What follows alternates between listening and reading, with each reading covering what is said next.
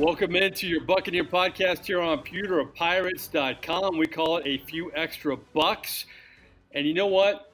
I'm kind of hungry, so I'm going to eat a bunch of crow because I was dead wrong about your Tampa Bay Buccaneers. I thought they'd go out to LA and get slaughtered by one of the best teams in the NFL, but boy, the Bucks did the slaughtering, putting up the points on offense, getting it done when they had to on defense. I bring in Justin Thomas. I bring in my partner Roy Cummings. First, Justin Thomas. I was surprised. I was wrong. You know what? On this podcast, when I'm wrong, I'll admit it. How surprised were you? Well, uh, I knew it would be a close game, and, and it actually wound up being pretty close up until the strip sack uh, fumble for the uh, touchdown. But uh, I still was impressed that the Bucks hung in there and actually was the ones doing the whooping. I kind of thought the Rams would pull it off in the end. So uh, it was a very impressive win overall for the Bucks. You have to say that. All right, Roy Cummings, I'll bring you in. You're usually uh, Mr. Optimistic, and I'm usually kind of not not Debbie Downer, but uh, you know I, I, don't know what I am, but uh, I, am more negative, I guess. Roy Cummings, how surprised were you? Come on, you were a little surprised by that, weren't you? Hey, the only thing I got right was that the uh, what was the fact that it was a close game. I mean, other than that, uh, I certainly didn't expect the Bucks to put, a put up 50 points, have to put up 50 points. Um, I, I could see the uh, Rams putting up what they put up, uh, but I didn't expect the Bucks to end up on top no matter what. I, I you know, just I thought the Rams, and but, but I also thought that the Rams were vulnerable because I don't think I think Jared Goff can be rattled, and the way the Bucks have been playing defense, you know, I thought they could rattle him a little bit, um, but I also thought that they would probably correct some things in the secondary, which they clearly did not do. Um, so I, there were a couple things that happened that I expected, but I certainly didn't expect that outcome. But you know what? It just goes to show you that you know the Bucks may be a little bit better than we thought originally. Um, I wouldn't get too excited just yet, but it shows that they've got the potential to do something uh, potentially special this year. I think two and two is a good record for them because uh, you know they could have made the field goal and won that game, but they very easily could have lost against the Carolina Panthers. So I think two and two is a good record for them. They have the New Orleans Saints coming up. We're going to preview that game in just a bit. But Jameis Winston is your NFC Offensive Player of the Week. Jameis Winston was at his press conference this week. I asked him a question. You know, you haven't been around Bruce Arians a whole bunch yet, but what have you taken from him in a positive way that's really helped your game? And he immediately looked at me and he said, dialogue. The dialogue I have with him in between plays on the sideline. You know what I tra- translated that as, Roy? Is – he's not he, he's getting on him in a constructive way. I think Jameis Winston needs that kind of coach. Yeah, he can handle the Jimbo Fisher Florida State who gets on him, but he needs not only Bruce Arians' dialogue, but he always harkens back to this. That Byron Leftwich, his offensive coordinator, played the game. And that's something he hasn't had in his ears. So you combine that with Bruce Arians, we're really seeing the effects of this new coaching staff with Jameis Winston right now. Yeah, I think you're right. Uh, what I like, and I think what Jameis Winston likes, is the fact that um, he doesn't. I mean, he doesn't mind being coached hard. You're right about that. But I think he's beyond the point where he needs. Look, he knows what his mistakes and what his, what his failings are. He knows the areas he's got to get better in. We all know that. Um, so it's not like screaming at him or yelling at him is going to change anything at this point. You know, it's not a matter of work ethic with him. It's really just a matter of how does he envision his role as the quarterback and how does he envision his role within the team? You know, is he the guy who thinks he's got to take it all on his shoulders still? I think that's what he's learning is that if he's he's going to be better for this team if he just goes out and plays his game to the best of his ability. And I think they've made some adjustments in the way they do things with Jameis Winston that are helping him out. We can get into that a little bit.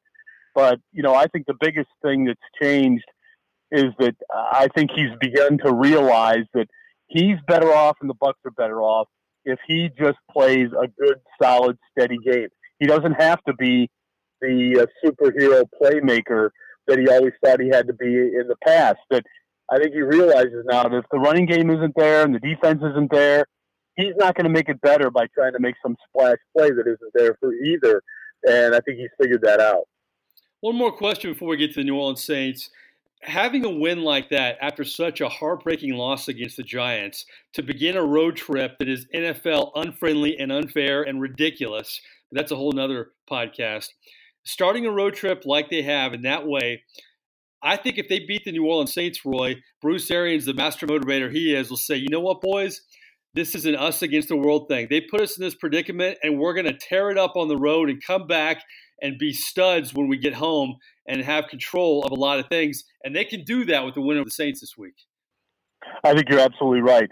I, I, there isn't another sport in, there's a, there's not another professional sport where they play the uh, disrespect card or the nobody believes in you card more than football. In football, they do it all the time. You, even the best teams. I mean, you, you heard you, you saw Tom Brady a couple years ago when the when the uh, Patriots won the won the Super Bowl yet again, saying that nobody believed in us. Since when did nobody believe in the in the Patriots?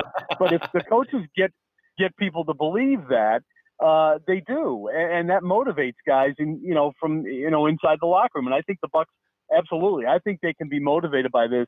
It's like this is a sign of disrespect.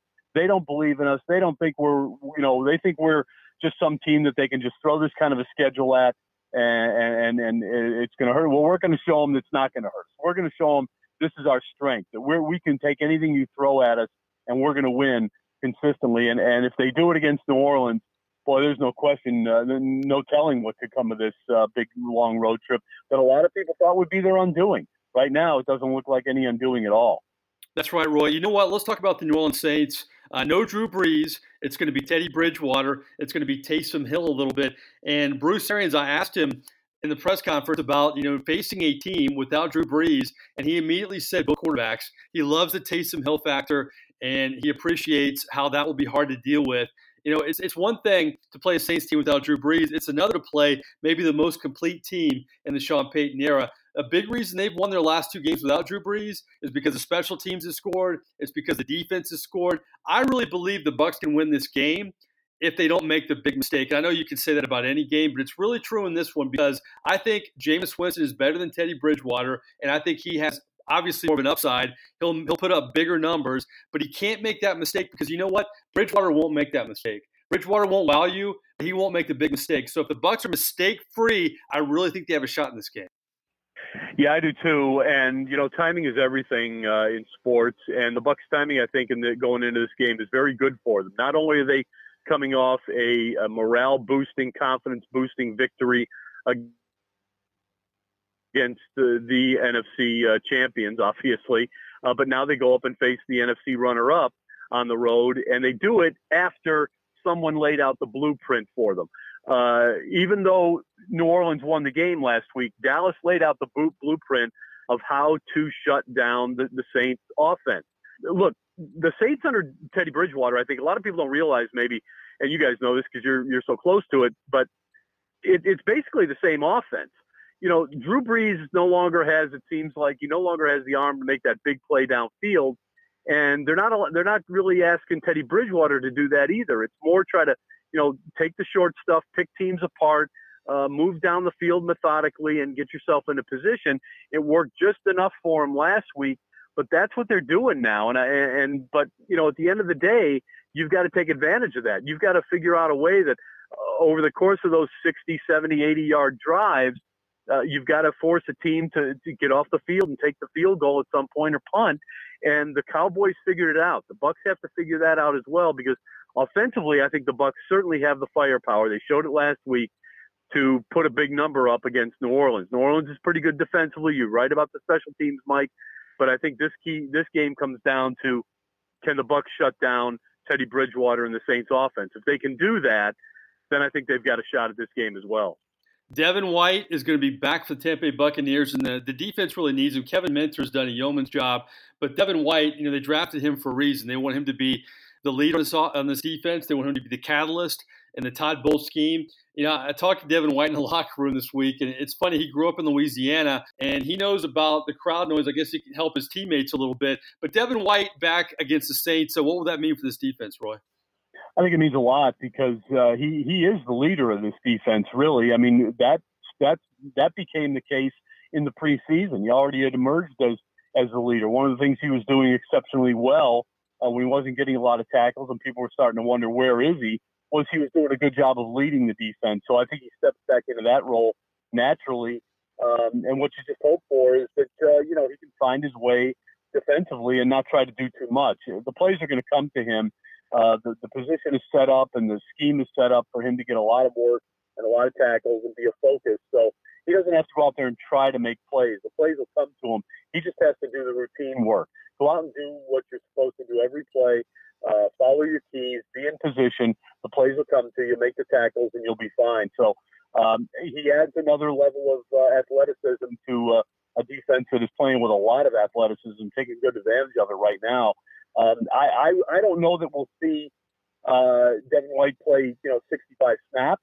My guess is they probably give him most of the work, but I think the way Kevin Minter has played, which has been pretty good, uh, I think he's earned the opportunity to split some time, at least for a week or two here. Uh, so that may happen, and so people shouldn't be uh, surprised if that happens. But uh, right now, eh, as far as the Bucks are concerned, they've got two pretty good players there in Devin White and Kevin Minter. It's pretty hard to, to mess that up. So I'm um, anxious to see how Kevin uh, Devin White looks, and anxious to see how the Bucks look with him and you know kind of run the show there. All right, Justin, you know what time it is. Let's do it.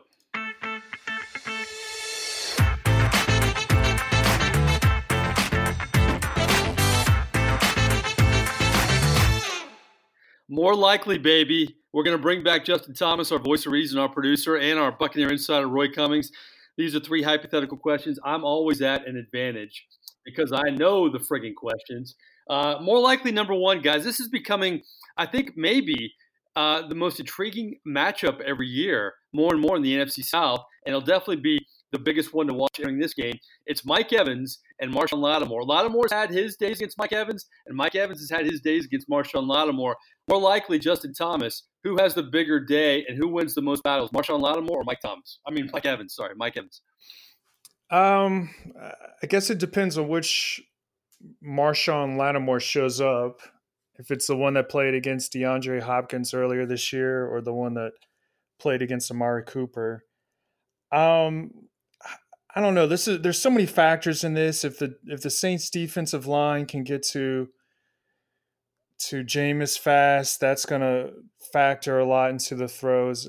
I really think though the way Mike Evans seems to be playing this year, he's really been amazing, especially that third game uh, versus the Giants. I uh, I think uh, Mike Evans in the end will probably have the edge over Lattimore. I'm not saying he's going to have an insane game, but I could see him getting one touchdown and maybe in the 60 yard range, 70 yard range.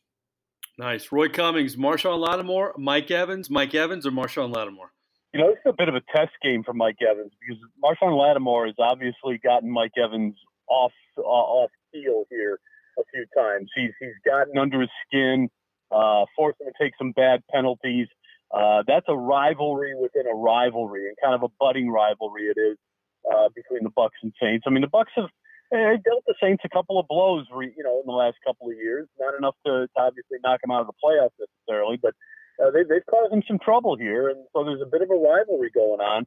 And that little rivalry within that rivalry, I think, is really uh, something to watch out for. The thing is, Marshon Lattimore can can shut down Mike Evans, and as we found out last week, the Bucks will just turn to Chris Godwin or maybe Cameron Brate or OJ Howard, or maybe their running game, and do that. So I, am not sure that just shutting down Mike Evans is good enough for the Saints. Um, I think Mike Evans could have a, have a big day and the Bucks could win, or he could have a, a small day and, and the Bucks could win. I, I think that's how dynamic the offense is. The uh, the Saints may have to think about putting Marshon Lattimore over on Chris Godwin every once in a while. They may want to, you know, mix that up a little bit with those coverages. So um, that's how good you know Lattimore is, and but that's also how good the Buccaneers' offense is and how many weapons they've got. Uh, you may not want to just have Lattimore uh, facing up against one guy. They may have to switch that up if uh, Chris Godwin starts run away with the game the way he did last week. Yeah, those are all great points. That's why you're the insider, my friend. You know, when I look at this matchup, I always kind of go with the guy who's at home.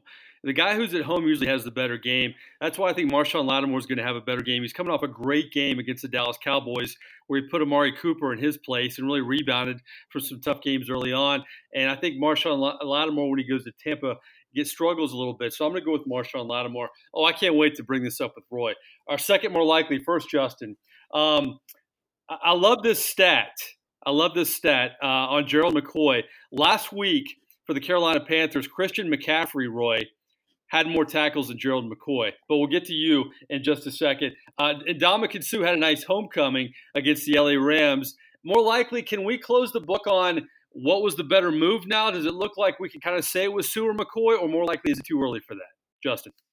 Uh, I think you have to move on. Uh, Gerald McCoy's attitude, especially after he left, has kind of been disappointing. And then, as you pointed out, I don't, I haven't watched too many Panthers games, but I haven't heard his name mentioned too often. So I'm assuming he's not making that much of an impact. Whereas uh, Suh has been great, and also you got to add Shaq Barrett in there as well. Those are two great acquisitions uh, that the Bucks got that are far outperforming Joe McCoy. So yeah, I think definitely everyone should move on. Suh has definitely already shown that he's was the better choice. Roy Cummings, I know you're a big Gerald McCoy guy. Is it too soon to say the Bucks won in terms of making that move, or do you concede that Suh was the better guy? Is the better guy? Uh, it's it's way too soon. Joe, uh, obviously, Ndamukong Suh's had a couple of big plays. Um, one major one yesterday, that, uh, yesterday, uh, Sunday, that, that helped seal a game for him. Uh, that's good, but the season's not over. It's, it's way too soon. Um, we, you know, you, if you've got to watch the game the, with the defensive tackle to see, uh, you know, exactly what Gerald McCoy is doing. Um, his job is not necessarily to get a bunch of tackles. Uh, a lot of times, depending on what the scheme is and, and what they're facing in terms of the offense, his job is just, just to take up two guys so other guys can make plays. Um, yeah, it's easy to take uh, one game, pull it aside, and say, "Oh, look who had more tackles than Gerald McCoy." That doesn't mean Gerald McCoy's not doing his job. Um, the Panthers may be very happy with what he's, he's doing. They may also be very uh, disappointed in what he's doing. Um, I just think it's too soon. Uh, I believe Ndamukong Suh was very motivated last week um, to, to go up against the Rams who quit on him. Um, you know, let's see what happens uh, going forward. I think it's too soon. Uh, this is one that I will uh, evaluate at the end of the season. F. Lee Bailey. Gerald McCoy needs to hire you if he's ever in trouble, Roy Cummings.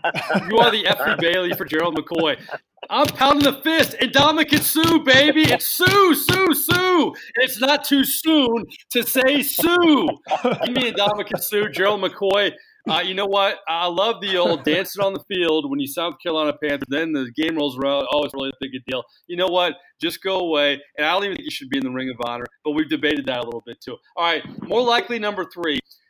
Jameis Winston said about the Superdome, he loves going there. That was the first place he ever won as a pro was the Superdome his rookie year. But Jameis Winston loves going to the Superdome. Kind of reminds him of his college days a little bit. He was kind of having fun at the press conference, saying that some of his teammates never had big college games, so he doesn't know. they don't know what he's talking about. Bruce Arians said Saints fans never go away.